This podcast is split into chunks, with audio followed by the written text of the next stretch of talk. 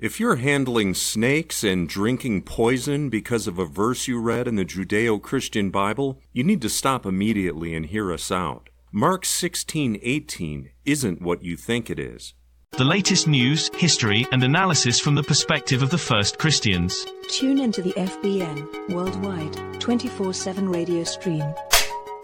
Here at FBN, we've done innumerable episodes comparing the four anonymously authored Gospels of the modern Judeo Christian Bible with the original Gospel of the Lord as found in the first Christian Bible of 144 AD. In fact, last week we did a comparative analysis of the last paragraphs of all of the Gospels to see what the last words of Jesus were to his apostles before ascending to heaven again after his resurrection.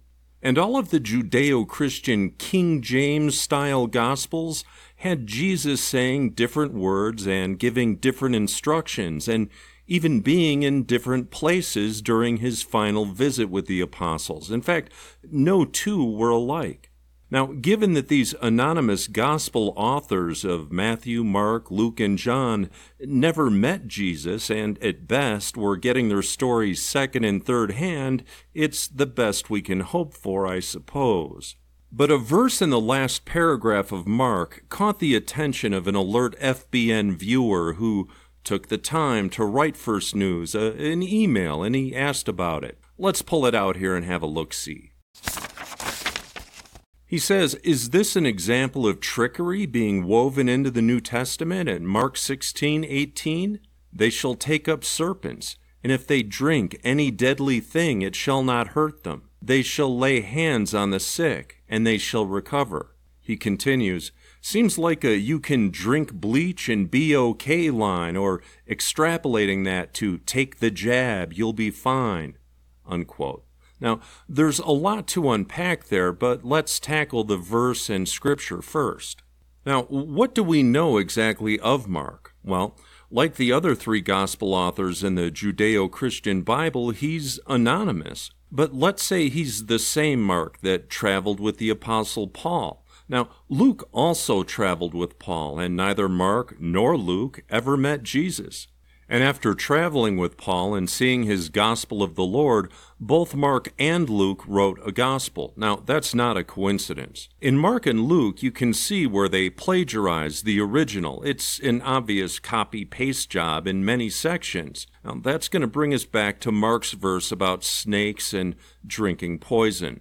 Let's look at the original verse as we read it in the Gospel of the Lord so we can get a better idea of what Mark copied and edited.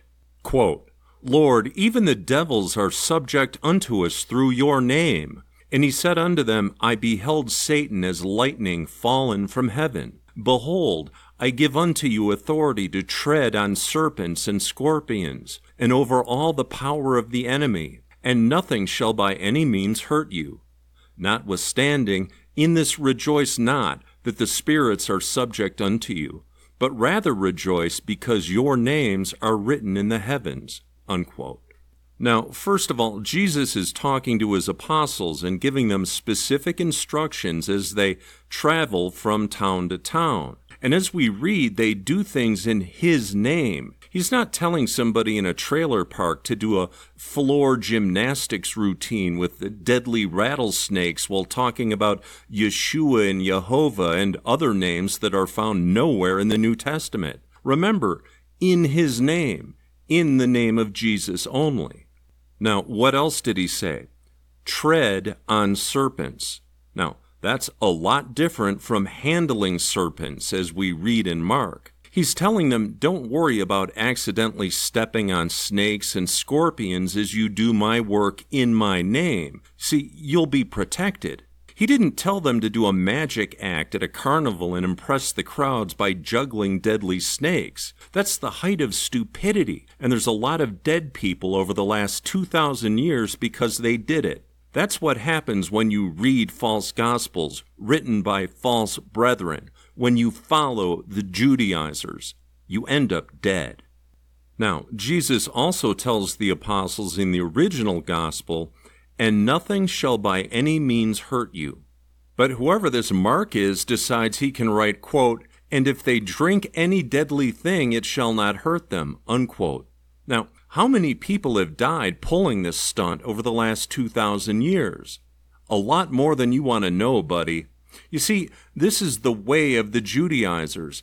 Back then, they were known as Ebionites, and they spent hundreds of years perverting the gospel and Judaizing it.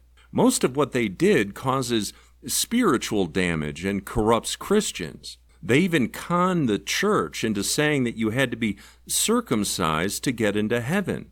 Now, thankfully, much of that nonsense was dumped into the theological trash bin at the Council of Jerusalem in 48 AD, but not nearly enough of it. You see, on one hand, we have the spiritual damage, but on the other, with Mark, we have what can only be called suicide instructions. He deliberately edited the original verse and killed countless Christians with that irresponsible nonsense. Let me give you an example. If you're a parent and you tell your kids to go in the backyard and play with rattlesnakes and drink some bleach, what do you think is going to happen to them? And to you for doing such a thing? Well, this is what Mark did to the children of God. It's an abomination, plain and simple. And it's made even worse, as if it were possible, made even worse by the fact that Mark claims these were Jesus' last words before he ascended to heaven. It's unconscionable and it's criminal. But you don't have to remain a victim, a dupe, a mark. Put the rattlesnakes and bleach down and pick up a copy of the original Christian Bible of 144 AD. And remember, God's chosen people are baptized Christians. That's your birthright, and nobody can take it from you. You can go to the veryfirstbible.org.org and get a free copy. And if you have a question or idea for a new episode, drop us a line. I'll have a link in the show notes. Speaking of which, and I really don't mention it enough, we broadcast around the world on the FBN radio stream. You can find that by going to firstbiblenetwork.com and click on the Listen Live button. And by the way, from time to time, I click on the, we have like a little analytics uh, section or area where we can see which countries are tuning in. And um, I'm pleased to report that we have our first listener from Fiji, specifically Suva, Fiji. And I think that's where my kava comes from. So that's an important market for us. Coffee and kava. Have to have it. May God's Holy Spirit find and guide you. I'm Darren Kalama, and this is First News on FBN. Kill them all, old and young, girls and women, and little children. Does that sound like something Jesus would ever say to you? The first Christians didn't think so either. And that's why you won't find the Old Testament in the first Christian Bible of 144 AD. Reconnect with your pre Nicene Christian roots and the Bible you were meant to have. 10 Books and the Gospel of the Lord. Download your free ebook at theveryfirstbible.org.